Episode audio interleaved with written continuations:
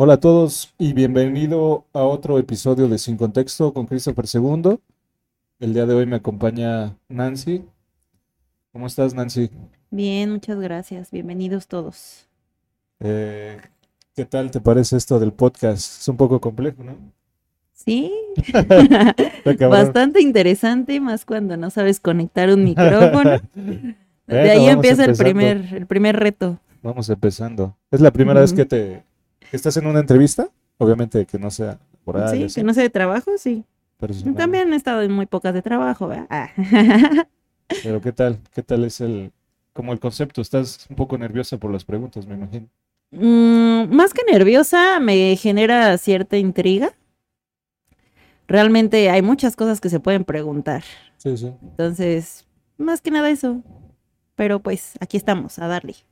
¿Y cuál es tu concepto, por ejemplo, del podcast en general? O sea, ¿escuchas mucho? ¿Consumes muchos podcasts o la verdad no? La verdad es que sí, pero supongo que también depende de mi estado de ánimo, Ok. es lo que escuche. Escuchaba mucho, yo soy psicóloga, entonces eh, yo escuchaba mucho referente a, a psicología o a filosofía y podcast como más ligados a eso, pero pues en general me gustan, me gustan, me gustan, me agradan. También de comedia son muy buenos, Sí, entonces depende de tu, tu humor. es correcto. Y eso que hablabas de la filosofía, ¿de dónde crees que nace tu, tu gusto por lo cultural? por lo cultural, en general como de la filosofía, siempre he sido una persona que le gusta hacer muchas preguntas y que a lo mejor luego no las hago, ¿no? Pero siempre estoy pensando, ¿no? Y siempre me hago como muchas preguntas a mí misma, también le pregunto mucho a la gente, claro, siempre y cuando se pueda preguntar. Entonces, eh, la filosofía radica mucho en eso, ¿no? En preguntarse como orígenes de varias cosas, de varios conceptos. Entonces, por eso me llama mucho la atención. Sé que estudiaste en la UNAM. Es ¿Crees que de, crees que de ahí viene? O sea, como que, o es un mito que. No, no, yo creo que es un mito. Yo creo que es un mito porque si no todo el mundo estaría en la facultad de filosofía, ¿no? Y la mayoría le, le huye un poquito, o bueno, la- las personas que luego yo he conocido de, de la carrera o de la UNAM en general, eh, les aburre la filosofía incluso. Entonces ya es como gusto personal. ¿Qué tal es estudiar en la UNAM? ¿Crees que es el, es la fama? ¿Cómo fue tu experiencia? Mm, viéndolo desde mi punto de vista, fue muy bueno. Yo entré eh, a la UNAM desde la preparatoria, estuve en el CCH Azcapotzalco. Tienes como pase directo, ¿no? Exacto. Sí, sí, sí, esa es una gran ventaja, ¿no? Pero sin embargo es muy bueno entrar como en, en, en los SHs, ¿no? En, en lo personal, dejando pues a lo mejor un poquito de lado las prepas, porque son un poco más estrictas. Pero en el CCH realmente quien se quiere enfocar, se enfoca. Y quien no quiere enfocarse, pues se va, ¿no? Entonces es un filtro. El CCH sirve como para filtrar gente que realmente va a estudiar o realmente quiere, quiere estar ahí. Fíjate que ahorita me pongo a pensar que sí, o sea, desde la prepa, o sea, como que el desmadre más en una escuela pública, yo creo que eso sirve como un filtro, ¿no? Y también como un- una catapulta para llevarte a la universidad y, y ¿qué tal? ¿Son pocos lugares o, o no? O, por ejemplo, si todos tienen pase directo o de- depende también de tu promedio.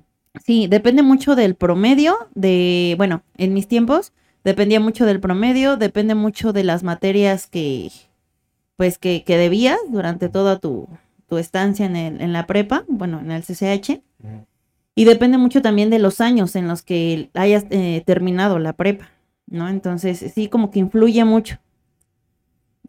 Yo recuerdo que desde temprana edad eras como cerebrito, o sea, como que te gustaba mucho la escuela. ¿Crees que te gustaba mucho la escuela o era más por eh, un tema social, Por niña cultural? traumada. Ah. no, no, no, no. Siempre me ha gustado mucho. Es que me gusta mucho aprender. En general me gusta mucho aprender de muchas cosas. Por eso siempre he sido como muy preguntona, ¿no? Tanto conmigo misma, con toda la gente, he sido como muy preguntona y por lo mismo, pues no puedo decir que lo sé todo, ¿no? Obviamente no sé casi nada. Pero pues eh, eh, me ha ayudado, me ha ayudado como en la escuela, me ha ayudado también en mi vida personal, me ha ayudado en muchas cosas, eso de, de querer aprender, de querer saber. ¿Y hasta dónde es una limitante, no? Porque el preguntarse tanto, o sea, hablo por mi experiencia personal, el preguntarse, ah, cómo funciona tal cosa, cómo cocinan tal platillo, etcétera, pues te llega a, como limitar o no te pasa.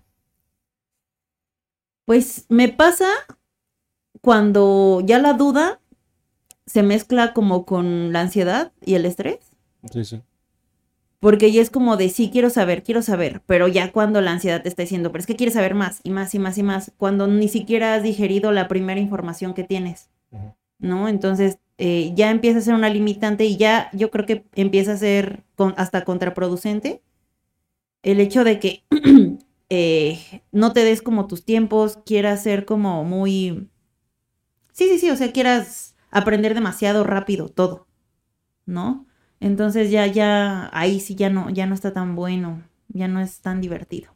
Retomando un poco lo de los estudios, ¿siempre tuviste el apoyo de tus padres? Sí, bueno, eh, más que nada, yo trabajé desde muy pequeña. Desde los 10 años yo estuve trabajando. ¿En qué, en qué trabajabas a los 10? A los 10 años estaba yo trabajando en una, en un como local de ropa. ¿Ok? Estuve un ratito ahí ayudando a... a- O sea, a los 10 pues, A años. los 10 años estaba yo trabajando en un local de, de ropa del mercado y de ahí estuve trabajando, trabajaba por temporadas en una papelería envolviendo regalos de Navidad y cosas así. Entonces realmente siempre pues gané poco dinero desde muy chica obviamente, pero y mis papás me apoyaban obviamente, no me iban a dejar en la calle. Pero pues siempre me enseñaron como que, ah, si quieres esto, pues entonces pues, chingale para que te lo compres, para que, la- incluso hasta para que lo disfruten, ¿no? Sí, sí. Sí, entonces, este, sí, a lo largo de, de mi trayectoria escolar me, me apoyaron en, en muchas ocasiones. Justamente yo en la preparatoria, yo me quedé un año extra, porque reprobé muchísimas materias, o sea, volvemos a lo mismo, ¿no? Es el filtro, hay mucho desmadre, hay muchas cosas ahí, incluso tú estás creciendo, ¿no? Entonces hay cambios hormonales, hay, es una locura. Que ahí, que ahí me, me voy a detener tantito. Justamente sé, obviamente yo no estuve tan apegado en esa temporada, que viviste una etapa de porro. Sí, es correcto. ¿Qué tal es ser porro en, en el UNAM? Creo que es cuando queman al burro o es al revés. Ese es el poli. Ese es del poli. Sí. La quema del burro ¿Qué es del poli. Ah. No, no, no, no, no, desconozco. No, sí, sí, es del poli. La quema del burro es del poli. Bueno, o sea, la hace la UNAM, Ok. pero es como para quemar al burro. Literal, o sea, es como en contra de. ¿Y qué, qué tal esa etapa? Pues. Ay, no sé. Si me hubieras preguntado en ese momento, hubiera dicho que estaba chida, porque realmente los porros siempre echaban desmadre, siempre pues andaban juntos, o sea, era como una unión más que de amistad. Era, eran como muy unidos. Sí y no, ¿no? O sea, había como de repente varias ¿Qué edad, qué rencillas. edad tenías ahí? Tenían, ay Dios, como 16 años, creo. O sea, sí, que 16, lo, 15, o sea, lo, 16. ma- lo más seguro es que todos los demás también tienen esa edad, ah, Siempre hay como los más, las mayores que siguen Sí, sí, exacto. regresando a las generaciones y todo Sí, la mayoría, bueno, se podría decir que a lo mejor un tercio tenía como mi edad, otro tercio estaba un poquito más grande y el otro tercio ya era gente que de plano ya jamás había salido, creo, del CCH y ya se había quedado ahí para siempre, toda su vida. Pero ellos como que te convencían, ¿no? De que era como una familia y de que todos nos cuidamos y así. Eh, pero realmente los porros y eso es con fines políticos, o sea, de forma externa todo es como con fines políticos. Y este... Y por ejemplo, la gente que ya estaba grande ahí, ¿no? Que ya no había salido del CCH, eh, eran las que manipulaban a los niños como yo, ¿no? Bueno, a los Sí, sí, jovencitos, Adolescentes. a los adolescentes, como para que se unieran y para que vamos a apoyar este político y vamos a hacer este hasta revueltas adentro de la escuela, o sea, y, y incluso sacar dinero, porque todos esos jerseys que llevan los porros y así, obviamente te los cobran. Ok, ¿no? Pensé que era como algo familiar y ten. Eres parte de la unión y de la parte de... Sí, exacto. Es como de, ah, si quieres tu jersey, pues ahora sí que hasta, hasta la salida, como para de, de salirte de ese grupo, te cuesta. O sea, te cuesta dinero, te cuesta físicamente, hablando también, porque te tienes que agarrar a madrazos con alguien, con quien ellos te digan, y te cuesta alcohol. Bueno, en este caso donde yo estaba, te costaba todo eso. Yo me salí porque, porque soy chingona y no pagué nada, ¿no? Pero, pues sí, o sea, pero realmente sí estuve mucho tiempo con el dirigente que dicen así, al, al que pues está ahí como eh, guiando a todos los borreguillos. Eh, porque me estaba pues ching chingue, ¿no? De que diera el dinero, de que me sacara mi tiro y así. Yo como de ahí, no te voy a dar nada, ¿no? Obviamente. Pero a mí sí me tocó ver, estando adentro, como muchas chicas y chicos se querían salir. Y pues sí, o sea, realmente daban el dinero y normal todo por la paz. ¿No? Y pues tú estando adentro dices, ay, no, pues chido, ¿no? Pero ese dinero obviamente no iba para ti. Ok. O sea, iba para el, el, ahora sí que el más viejo de ahí, ¿no? El que estaba como moviendo todos los hilos. Lo mismo con los jersey, lo mismo con... eh, cada banda tiene como su aniversario por año. Entonces te pedían dinero, obviamente, que para la renta según del salón, que para comprar no sé qué y así. Entonces, pues tenías que dar dinero. Es una sacada de dinero tremenda. Pero bueno, siendo chavo, pues dices, hoy soy rebelde, ¿no? Y soy parte de una banda y me van a cuidar. Y ya, o sea, Fíjate que me parece muy interesante porque eso se habla como que es un cliché, ¿no? Así como las películas eh, de Estados Unidos, donde el chavo está con temas en su casa y prefiere irse, no sé, ¿no? Donde crecimos nosotros, ¿no? La típica bandita del parque que está fumando y está tomando, pero más que nada es por un tema de que te acojan, ¿no? O sí. sea, no, no por tema de que tal vez te guste o, o así. Y eso tal vez te obliga a vivir muy rápido. ¿Tú te acuerdas en ese tiempo, a los 16 años, que se estaba viviendo en tu casa? Yo recuerdo que a los 16 años, no, es que realmente eh, los, los chicos y chicas que estaban ahí, no todos eran como que tuvieran malas familias ni nada. O sea, conociendo como historia de cada uno, realmente su familia era buena. No sé, yo creo que es como también la sensación de sentir poder, ¿no? Porque ¿quién no quiere sentir poder? Y estando en una banda te da como cierto poder. Sí, ¿no? claro. Entonces, este, yo creo que nada más era esa sensación. Y yo que recuerde en esa etapa de, de, de mi vida, en mi familia realmente no pasaba algo como relevante, que fuera yo como de, ay, no, este, mi familia no me quiere, no me maltrata. No, o sea, realmente no, era una familia normal. Este, muy normal, obviamente, con peleas y así, pero pues qué familia no la tiene, ¿no? Entonces, este, de hecho, estaba padre porque mis papás sabían que yo era porra, no era algo que yo les escondiera. Y mi papá también había sido porro en, en Wow. la preparatoria. Él estaba en el bachilleres, no sé qué, no me acuerdo.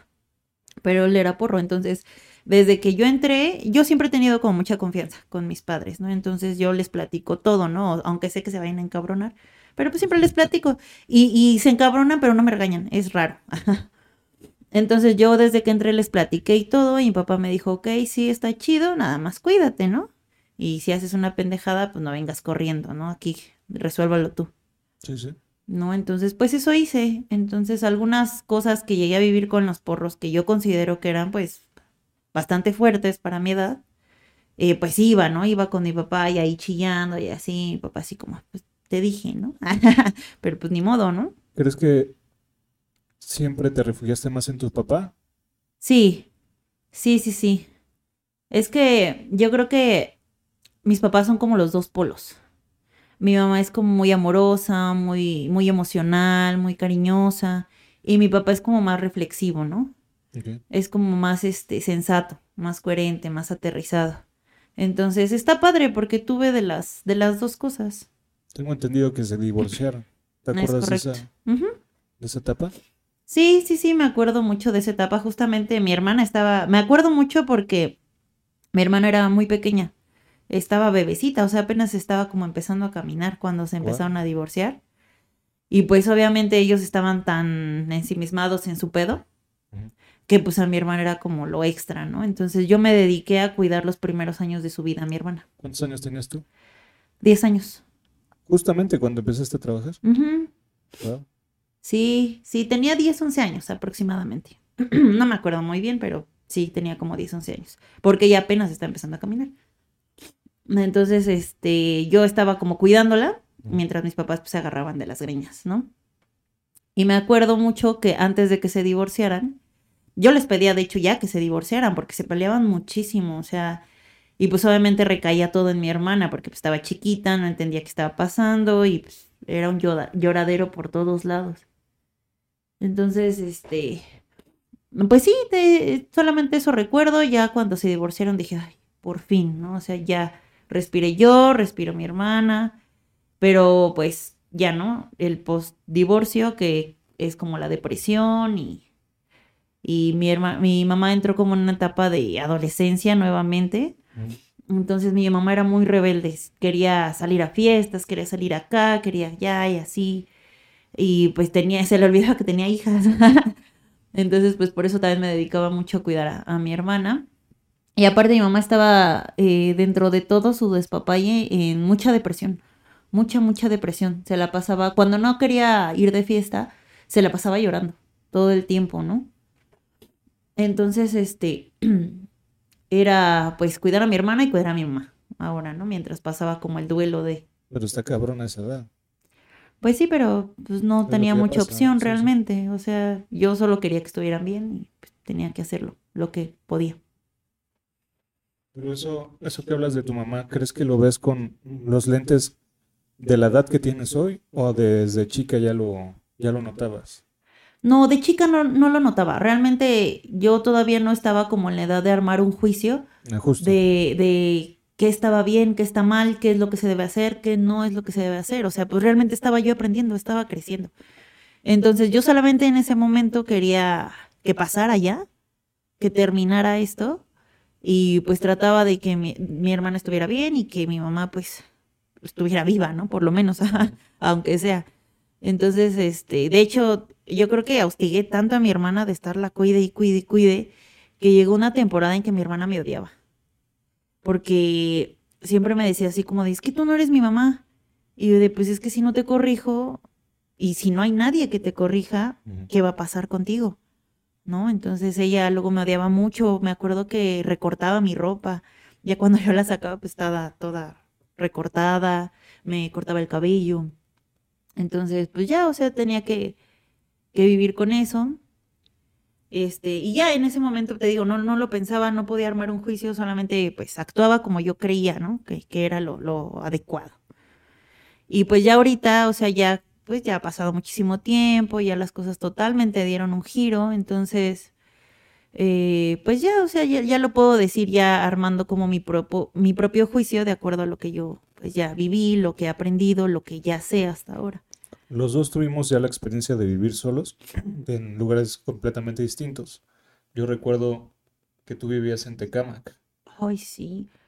O sea, sí, sí me acuerdo, era en Tecama, Ay, sí, no, no, no, qué espanto.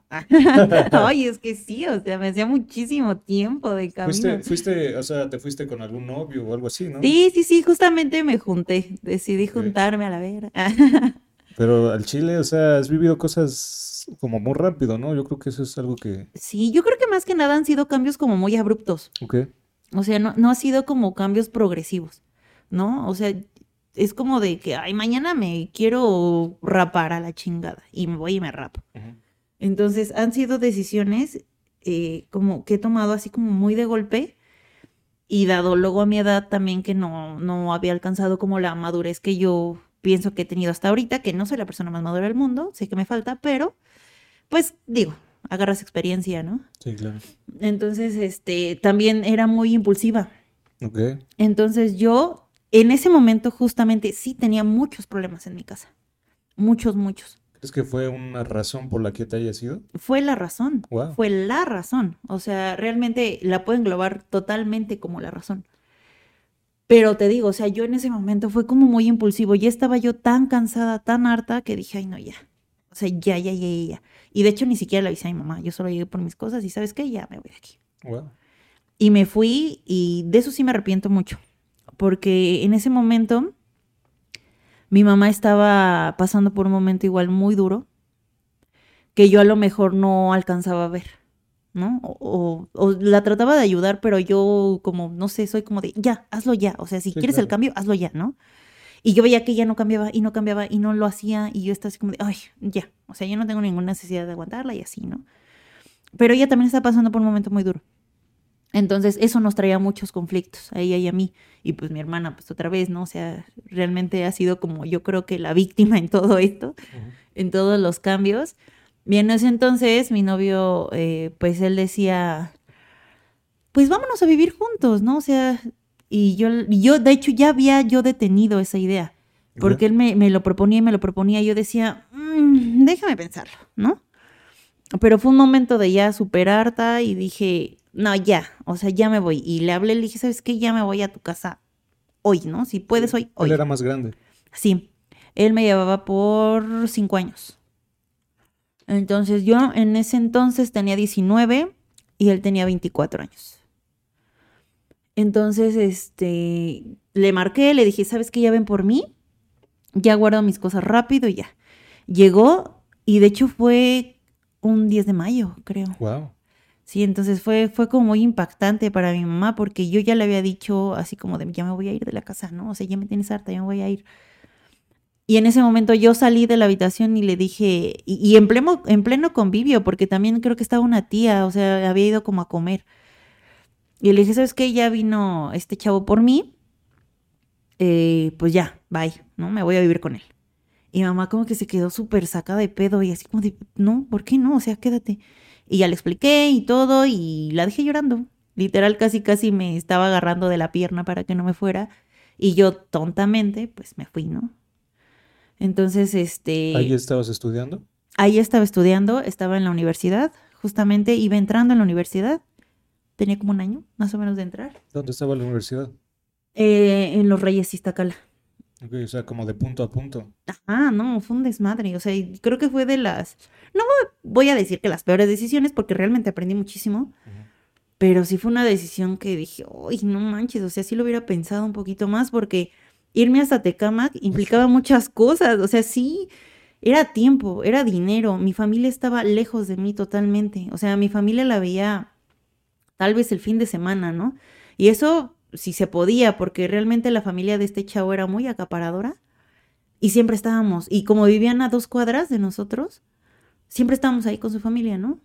Y este, y aparte a él no le gustaba estar con mi familia, entonces rara vez veía a mi familia.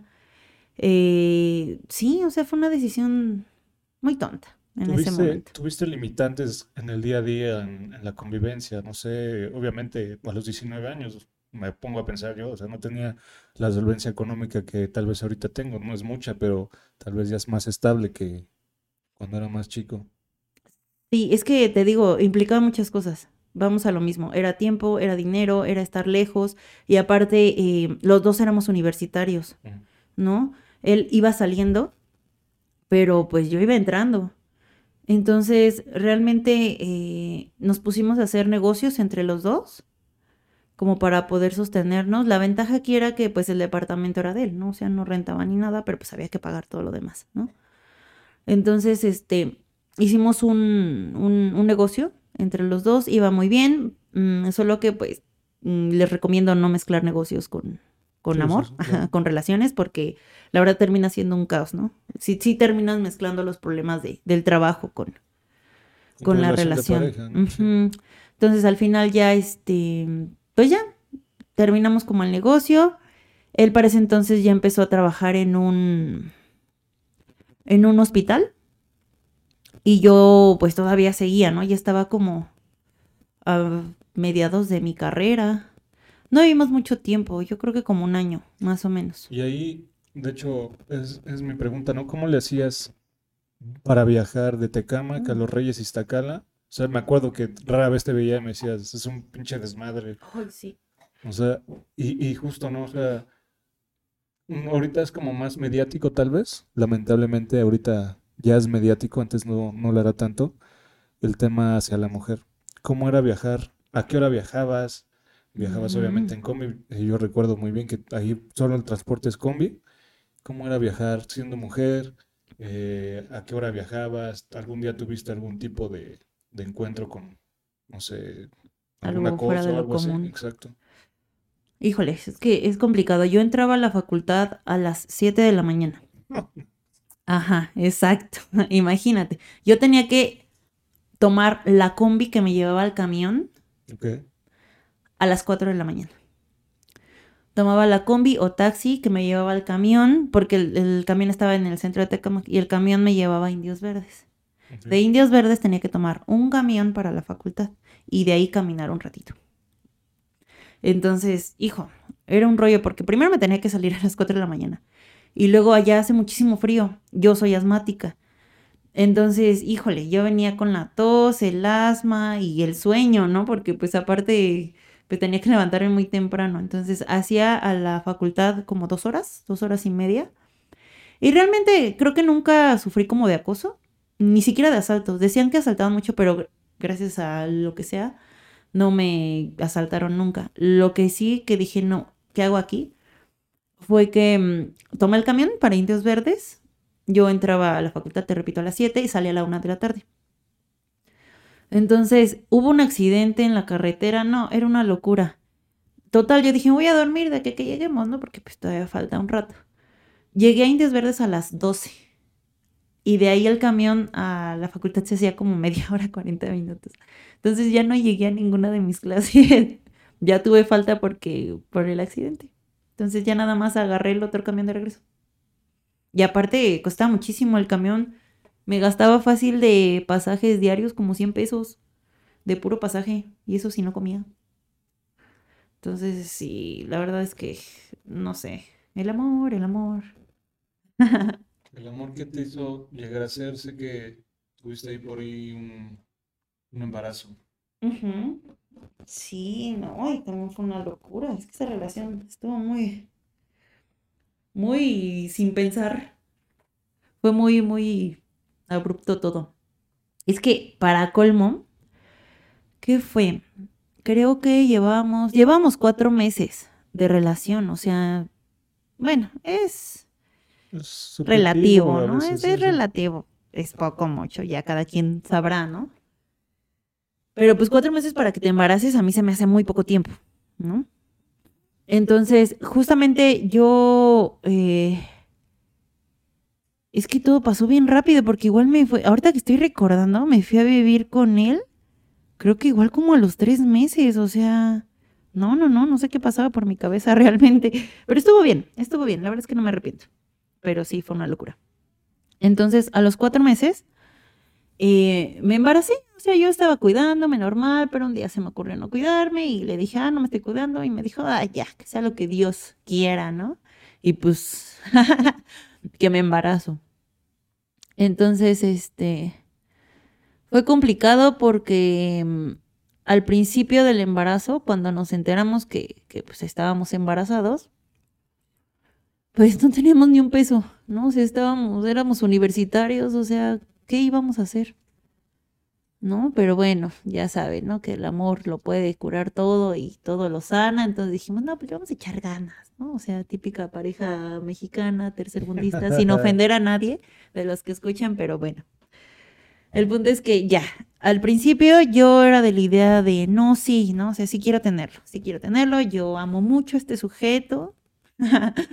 Y pues quiero tener un hijo con él, ¿no? Ya, total, ya vivo con él, llevo un mes y vamos, todo chido. Ay, es que nada más de escucharme me da risa, te lo juro.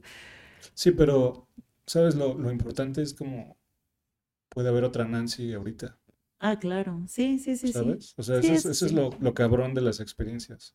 Sí, sí, sí, sí. Justamente te puedo salvar la vida. Eh, Nancy, escucha. Y entonces, este, ya, se me hizo buena idea y dije, sí, sí, le voy a echar ganas, sí, sí, quiero un hijo. Y él era de la idea de, "Mm, no, él todavía como más coherente, ¿no? Decía, no, no creo que sea buena idea, no tenemos un peso, ¿qué vamos a hacer con un niño, no? Pero bueno, fue pasando el tiempo, lo fuimos pensando mejor. El punto es que llegamos al momento, ah, pasaron como, ¿qué? ¿Tres meses? Tres meses aproximadamente, tres, cuatro, tampoco. Soy muy mala con las fechas, una disculpa. Entonces, este, eh, yo ya, ya, yo tenía la idea de que no, no quería tener un hijo. Después como que lo pensé bien y dije, no, no es buena idea, no es la persona, no es el lugar, no es el momento, no quiero, ¿no? ¿Tu mamá estaba al lado? no, no sabían nada, nadie sabía nada. Wow. O sea, realmente él y yo hicimos el acuerdo de hasta que no pasemos los tres meses, que son como los peligrosos, eh, vamos a decir, ¿no? Entonces yo ya tenía la idea y dije, no, es que no quiero, o sea, no quiero tener un hijo en este momento, no quiero tener un hijo con él, no. Pero él ya estaba pensando diferente, ¿no? Él sí ya estaba emocionado, ya, ya quería ver cosas de bebé, ya estaba, o sea, ya pla- planeando y todo, ¿no? Ya habían pasado los tres meses, total, ya íbamos a, a hacerlo público. Entonces, mm, ya, pasó. Vamos, teníamos cita con el del ultrasonido, no cómo se llama el doctor. Eh, pero ya, íbamos, él trabajaba eh, en, la, en las tardes. Entonces, él como tal no me acompañó en ningún momento. Me acompañó nada más al primer ultrasonido, realmente, y a la primera consulta, pero a las demás, pues no, él estuvo siempre muy ocupado. Sí, yo creo que por eso cambié de parecer. Por eso ya después de que pasó tiempo dije, no, es que no, no es la persona. O sea, creo que me, precipité. Y este, ya fuimos al ultrasonido para, pues, checar al bebé. Eh, en ese sí me acompañó. Lo vi ahí en el doctor, o sea, no pasó por mí nada, lo vi ahí. Y ya nos dijeron que, que el bebé, pues, había, su corazón había dejado de latir, ¿no? O sea, ya latía su corazón, pero pues de repente, no sé, como que dijo, ya no quiero. Y dejó de latir de, de la nada. Entonces, pues directamente me mandaron obviamente con el ginecólogo, ¿no? Para que me hicieran una orden, porque pues tenían que sacar, ¿no? Al, al bebé muerto de ahí. Si no, pues se iba a agravar muchísimo todo. Es una clínica pública. Eh, no, iba yo ahí todavía, mi papá me tenía como seguro médico. ¿Seguro gastos médicos? Ajá, entonces me estaba atendiendo yo con médicos particulares. Pero no porque lo pagara él, ¿no? O sea, realmente era por mi papá. Entonces, ya, fui al ginecólogo. En ese momento que salimos del ultrasonido, los dos nos quedamos de, ok, como que no nos caía el 20, estábamos como de, bueno, pues ya, ¿no? O sea, como no, no lo captábamos. Entonces él dijo, bueno, ya me voy a trabajar. Yo le dije, ok, yo voy al doctor, ¿no? Se fue a trabajar, yo me fui al doctor y el doctor me dijo, ya, o sea, quién sabe desde cuándo esté muerto ahí. Entonces tenemos que sacarlo ya, tiene que ser lo más pronto posible. Entonces, pues ya le hablé a este güey y le expliqué cómo estaban las cosas y me dijo, no, pues hay que, pues hay que decirles, ¿no? A tus papás, a mis papás, bueno, a su mamá porque su papá no está. Eh, pues para, pues para que sepan, ¿no? Porque tenemos que estés internada así de, a escondidas. Entonces se hizo una reunión con mi papá, mi mamá, su mamá. Qué fuerte, ¿no? Sí, o sea, ni siquiera para dar una buena noticia, ¿no? Entonces yo creo que hubiera sido mejor decir estoy embarazada a estaba embarazada, ¿no? Pero ah, ya no, bueno, sí, pero no, ¿no? Entonces ya hicimos la reunión, eh, ya les dimos como la noticia, les explicamos pues todo el proceso, ¿no? Que, que nos dijo el del ultrasonido, el ginecólogo y todo. Y pues ya, total que todos tuvieron reacciones diferentes. Mi papá se preocupó, dijo así como de, ok, pero siempre como muy coherente, ¿no? O sea, muy, ok, ya está esta situación, ¿qué vamos a hacer, no? Mi mamá se puso a llorar así muchísimo porque ya quería un nieto y cómo puede ser posible y estaba muy preocupada, ¿no? Y la mamá de él fue como de, ay, qué bueno que no vamos a ser abuelos. Entonces, este, eh, fueron muchas emociones diferentes en el momento para ellos. Mi mamá, de hecho, estaba muy enojada porque ella estaba muy enojada porque no esperaba la respuesta de, de la señora, ¿no? Que, que, era mi suegra en ese entonces, de que, uy, ya no vamos a ser abuelos, ¿no? Y estaba muy enojada porque dice, va, sí, pues no es tu hija, ¿no? Ahora, ¿qué va a pasar con mi hija? Entonces ya pasó. Total, al día siguiente fui al hospital de, al hospital para mujeres. El hospital de la mujer, ¿no? Ajá, al hospital de la mujer. Y eh, ya me atendieron rápido. Me atendieron rápido, me, me dieron este misopor, ni, misoprostol. Total que me dieron muchísimos, me acuerdo. Eh, casi, casi luego, luego me, me, atendieron. O sea, me atendieron como en urgencias. Obviamente el papá del bebé pues no se apareció porque estaba trabajando. estaba muy ocupado el muchacho. Entonces estuvo mi mamá conmigo todo el tiempo. Mm, me dieron el misoprostol, estuve ahí en sala de espera como tres horas, me dieron otro y otro y otro y otro y otro. Total que me dijeron, cuando te empieza a salir tantita sangre, te pasamos. dije, ok. Pero de repente, o sea, fue como un río de sangre, parecía escena del crimen ahí en, en la sala de espera. Y ya les había tocado varias veces, no salían por mí, ya hasta me estaba desmayando porque era muchísima sangre. Y ya hasta que me pasaron, me lograron pasar y no me hicieron nada, o sea, nada, dijeron así como, ay, tenemos que esperar a que actúe bien, ¿no? no mm, a que dilate. Entonces, este, me, no sé, a mí el tiempo se me hizo eterno ahí adentro, o sea, me dolía muchísimo. El dolor de verdad era insoportable. Era, ha sido de los peores dolores que he tenido en la vida. Ya quería que me llevara a Diosito, o sea, lo juro, ya era horrible. Y yo veía que no hacían nada, ¿no? Y que nada más venían y decían, ah, todavía no, ah, todavía no. Y yo así como que, güey, me está doliendo, hagan algo, ¿no?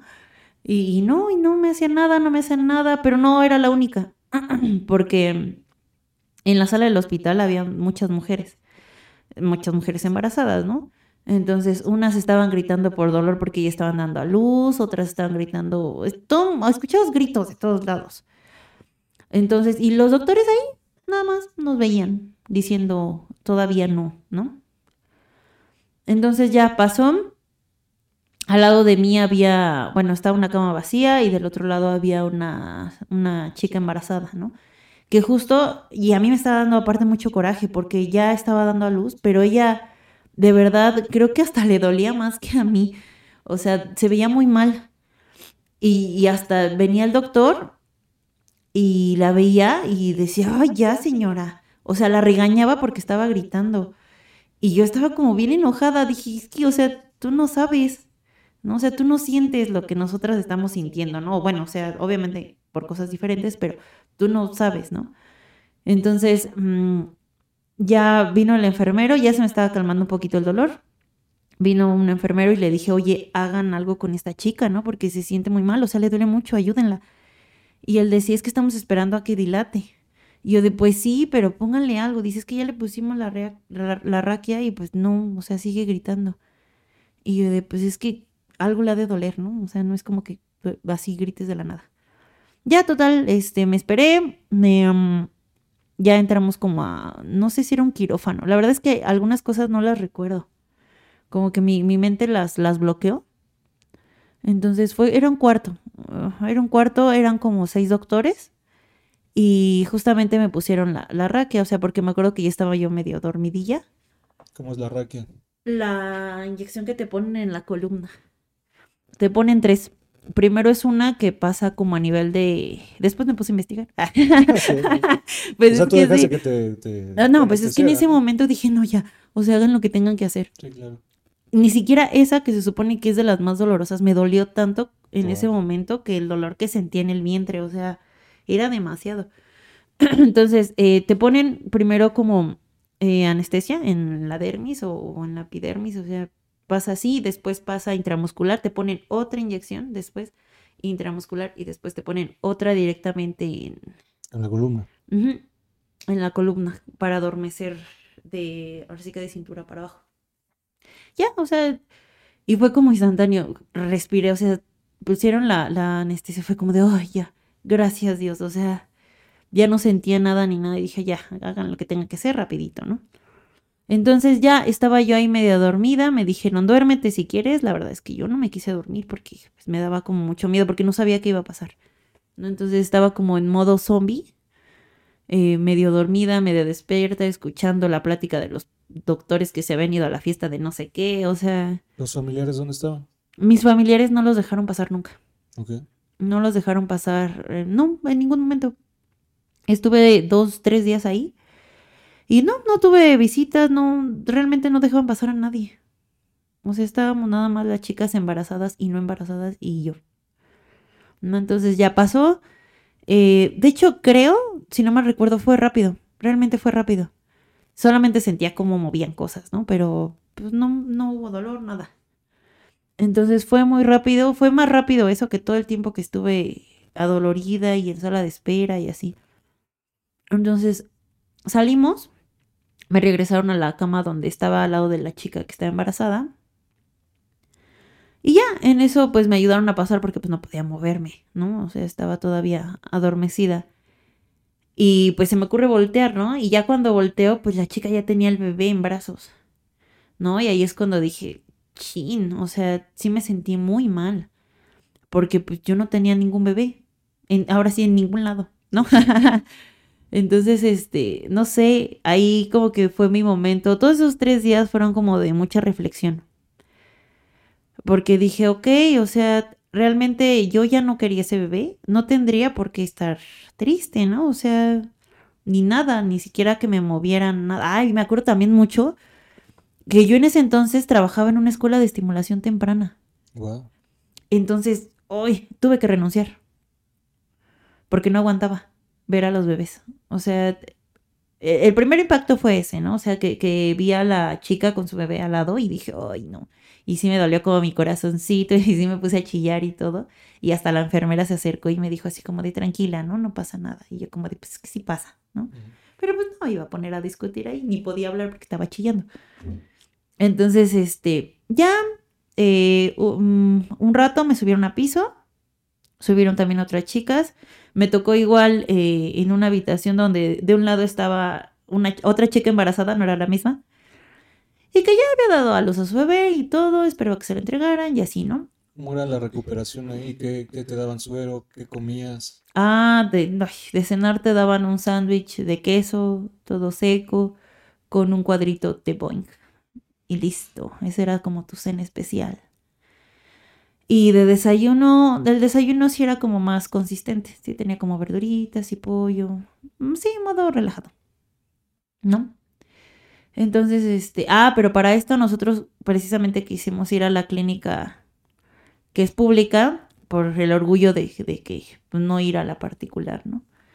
De que, que, mi papá pues nos podía ofrecer y todo. Entonces, como que nos dio el orgullo y dijimos, no, nosotros tenemos que pagar nuestra, nuestra cagadera, ¿no? Ni modo. Entonces, por eso fuimos a esa clínica. Que digo, no está mal, realmente eh, es buena porque te atienden rápido. ¿no? O sea, para una urgencia es buena y si realmente no tienes dinero es una buena opción porque te hacen estudio socioeconómico. Yo pagué por todo eso eh, mil pesos. Realmente fue, fue muy bueno. Y yo he escuchado muy buenas experiencias de ahí. Por ejemplo, tengo dos, dos primas que se aliviaron ahí que dicen que estuvo súper bien. O sea, para ellas les gustó mucho el trato, les gustó la rapidez y todo. Entonces, sí es mi experiencia, pero pues desde el otro lado, ¿no? Desde el lado de no tener el bebé. Entonces ya me subieron a piso, eh, estaba con la chica embarazada, creo que ella era como su segundo hijo, tercer hijo, algo así. Y estaba con otra chica que justo también había abortado pero ella platicaba que ya era como su sexto hijo, séptimo hijo, o sea, que de hecho ya se le habían morido como dos.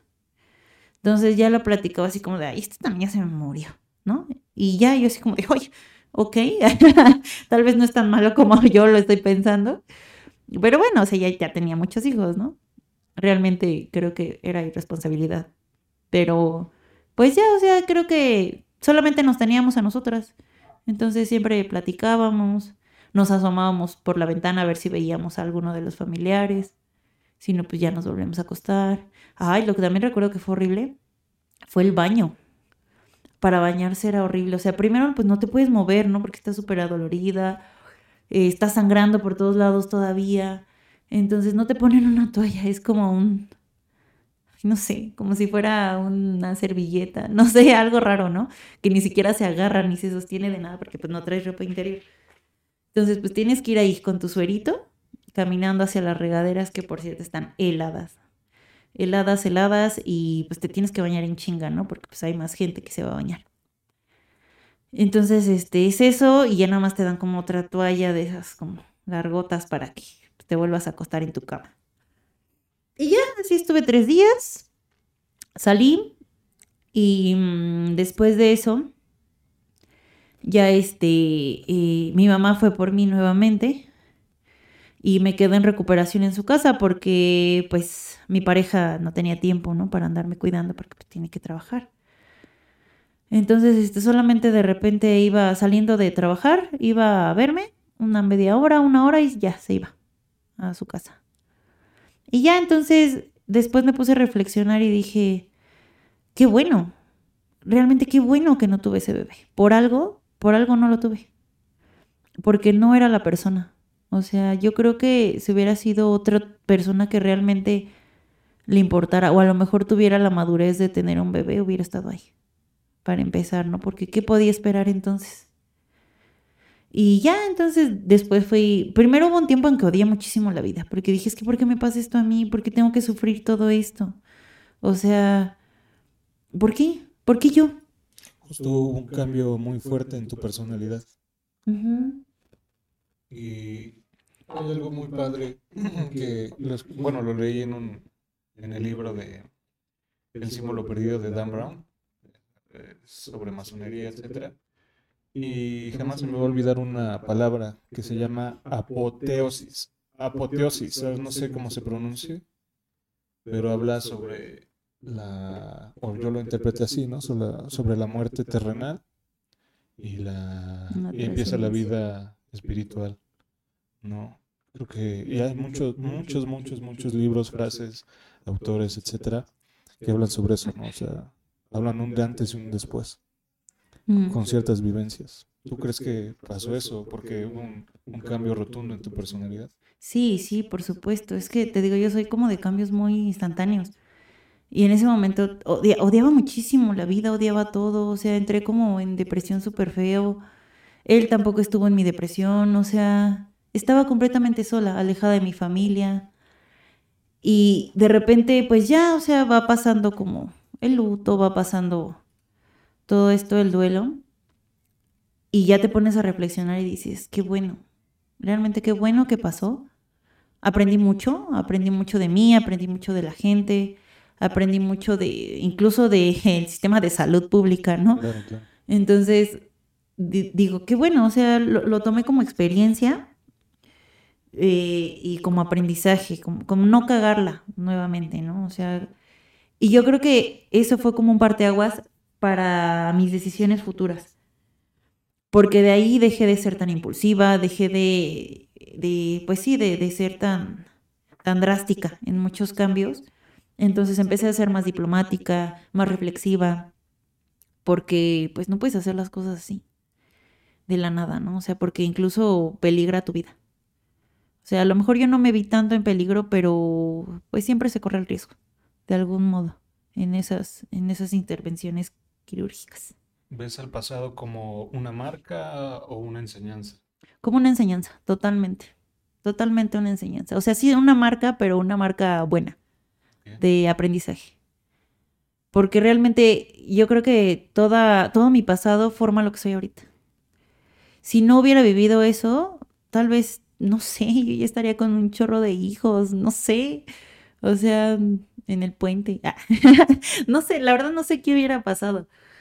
Entonces fue bueno, como que fue mi estate quieto, muy fuerte, pero fue un estate quieto ya, ya piensa las cosas, deja de hacer tonterías, ¿no? Y, de ahí, yo sé, ¿no? obviamente me imagino que fueron muchos, bueno, temas de terapia, eh, otras tal vez pasiones, encontraste otras pasiones. ¿Cómo fue tu gusto? ¿Dónde nace el gusto por el violín? ¿Qué, me dices del violín? A mí siempre me ha gustado mucho. ¿El violín? Sí, realmente mi gusto empezó por el cello. El cello me gusta muchísimo, me gusta mucho todo, todo, todo, todo, hasta que esté gigante, o sea, me gusta todo. Entonces, mi idea principal era, voy a estudiar cello, ¿no? Y siempre quise, incluso antes de, todo este desmadre, eh, siempre quise, y este chavo pues era músico, ¿no? Entonces también me apoyaba, bueno, le, le sabía la música. Entonces él me apoyaba mucho en eso. Eh, total, yo pues estuve buscando como muchas clases y así, pero pues económicamente la verdad es que sí son caras. ¿No? Incluso el instrumento lo es. Y yo para mis posibilidades de ese momento, pues no, no era como estudiar cello o comer, y pues no, no, obviamente era comer. Eh, entonces, en una de esas, ya no estaba yo con este chico, pero me empecé como a indagar un poco más, ¿no? Y me encontré con una, una chica con la que estudiaba yo en el CCH. Y ahí es donde digo, todo pasa por algo. O sea, siempre la gente está ahí porque tiene algo que hacer, no en ti o tú en ella. Entonces esta chica apareció y yo fue como de, ay, ¿qué onda, no? ¿Cómo has estado? Y ya empezamos a platicar, total que ella me dijo, ay, pues sígueme en redes. Ya, nos seguimos y todo. Y ella tocaba el violín. Y entonces yo le estuve preguntando, oye, ¿sabes dónde? Y así. Y me dijo, es que hay clases gratis. Y yo como de, ¿en serio? Dice, sí. Y ya me explicó que ahí en Bellas Artes hay, en, hay un kiosquito en la Alameda donde dan clases gratis. O sea, realmente solamente llevas el instrumento. Me dice, solamente consigue el instrumento. Dice, y es más, es de viola, de violín, de cello, de lo que tú quieras. Entonces, este, yo tenía ahí un violín y dije, pues, ¿qué hago? ¿No? Compro un cello, ¿qué hago? Y ella ya me dijo así como de, no, empieza con el violín, te recomiendo que empieces con el porque ella ya tocaba el cello también. Empieza con el violín, ya que lo estés dominando, ya empiezas con el cello. Entonces fue cuando empecé a ir a clases de violín. Justamente, y me gustaba mucho. Bueno, de repente era medio frustrante porque pues como todo disciplina, de repente no te salen las cosas y te enojas, pero, pero es muy padre. Es muy padre esto de tocar un instrumento. Y, yo creo que la música, o sea, todo tipo de arte, pero lo que te encabeza, encabeza en tu personalidad es la música y la lectura. ¿Qué tipo de lectura te gusta? ¿Te ha ayudado la lectura? Me ha ayudado mucho como para, no sé, escapar. Es que depende qué tipo de lectura, porque a mí me gusta mucho la lectura filosófica. Esa o las novelas rusas me gustan mucho. O sea, son, son, no son novelas como tal, así de amor, es como de amores raros. Ajá, como Noches Blancas. O sea, es amor extraño, ¿no? no es el típico romántico y así, ese no me gusta. Entonces, o, novelas como policíacas. No, no, he leído, por ejemplo, sí ya lo compré, o buen pinche. ¿Cuál? El de Crimen y Castigo. Pero, o sea, ¿cómo, cómo escribe ese autor? Es que es muy frío. Es muy tajante, muy seco. Pero es que ese es el chiste. Es como encuentra la poesía en lo frío, en lo seco, en lo. Y, y es, entonces es muy padre. A mí me gusta mucho. Entonces, la lectura siempre la, he tenido, o sea, es inculcada como desde familia. A mi papá también le gusta mucho la lectura. Lee otras cosas, pero le gusta mucho. Entonces yo desde chica siempre fue lectura, lectura, lectura y le agarré el gusto. Me, me gustó mucho. Entonces, este, siempre, siempre, siempre he, leído mucho. Lo de la música, mm, sí me gusta, pero realmente creo que se me dificulta más porque como yo no tengo casi muchos reflejos ni, ni controlo luego tantos movimientos, me cuesta mucho trabajo, entonces con la lectura es más sencillo para mí y me, la disfruto más porque esa igual la puedo hacer en cualquier lado. Como buenos amigos tenemos los dos gustos por el tatuaje. ¿Para ti qué, qué significa el tatuaje? O sea, por ejemplo, para mí son marcas, son historias, son cosas que, y como cuando ves el celular, a veces veo mis brazos o mi espalda o mi pecho y digo, ah, no mames, Estoy mamadísimo. Ah. Estoy mamadísimo, pinche madre, ¿no? Aparte, porque sí estoy bien mamado. Ay, madre. Este, pues son historias, son cicatrices. ¿Cómo, ¿Cómo defines tú el tatuaje? Pues bueno, en teoría sí son cicatrices. Sí, el tatuaje es una cicatriz. Pero mis tatuajes como que más que cicatrices o recuerdos o vivencias, son más como parte de mi personalidad. Me definen más como mi personalidad, como lo que pienso, como lo que lo que predico, lo que vivo, ¿no? O sea, no son como tal heridas, aunque sí lo sean, ¿no? son como parte de mi personalidad, o sea, realmente ves mi brazo y puedes entender un poquito más lo que pasa por mi cabeza. Bien. Mm. Para ir cerrando, ¿qué, ¿qué, le dirías a tu yo de hace siete años? Le diría que se ponga a hacer ejercicio. Sí, o sea, es que ahorita ya estaría mamadísima. Entonces, que se ponga a hacer ejercicio, que se enfoque realmente en lo que le gusta hacer y que no le importe tanto lo que la gente diga o lo que la gente espera de ella, ¿no? Que realmente disfrute cada momento, que disfruta la gente, que quiere disfrutar y que no necesita nada más que de ella. Realmente ese es todo lo que le diría. Y antes de que te presentes con todos mis invitados, con todo, todo el público, me gustaría preguntarte cuál es tu libro favorito y cuál es tu frase favorita. Mi libro favorito. Ay, es que hay muchos muy buenos. Yo creo que sería el de Los Hermanos Karamazov, de Fyodor Dostoyevsky. Y mi frase favorita, ah, justamente, déjame la saco de aquí porque la verdad es que no, no tengo tan buena memoria, pero la puse en mi perfil de Facebook en algún momento. Así bien pinche tía. Síganme. Bien. Síganme en redes, por favor. ¿Es tu frase favorita? ¿Tú crees que es tu frase favorita? Sí. Vale, vale. ¿Cuál es? Sí, sí, sí. Espérame. ¿Ya la encontraste? No, espérame. Pero es de Ignacio Allende, justamente. Ah, no mames. Bueno, bueno, pero ya se... me Ajá, ya la qué. encontré. A ver, échale. Dice, lejos de estimar que caía en el delito de alta traición, lo estimaba de alta lealtad. ¿Por qué es importante esta frase? Creo que todo lo que hago, bueno, no creo, pienso que todo lo que hago se rige bajo lealtad. Pienso que la lealtad es lo más importante que tiene el ser humano. Su palabra es su firma, es su sello. ¿Por qué? Me gusta mucho esa teoría que tienes tú. Porque tus cuerdas vocales no las tiene nadie más. O sea, tus cuerdas vocales son tuyas. Nadie puede igualar tu voz. Y cuando tú estás dando tu palabra, tú estás dando tus, tus sonidos vocales, es tu firma, es tu sello, igual que tu sangre, es tu ADN. Entonces, es tu palabra, es tu lealtad, es algo con lo que tienes que regirte. O sea, no puedes ser desleal. Porque en el momento en el que falles a tu palabra, realmente mm, no eres una persona. No vales como humano. Ya, yo creo que ya desciendes al reino como animal. Por favor, preséntate a mis invitados, a, a la audiencia. ¿Cuál es tu nombre, tu edad y tu profesión? Mi nombre es Nancy. Eh, en mi familia me dicen cuervo. Mi edad tengo 26 años, casi 27, pero me gusta parecer de 20.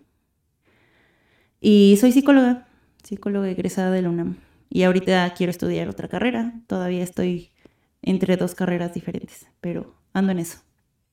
Te agradezco mucho por esta plática.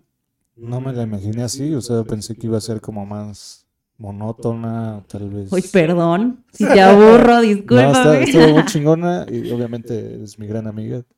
Quiero mucho y obviamente es una pequeña plática de toda tu vida. Pero pues te agradezco por, por haber apoyado el proyecto.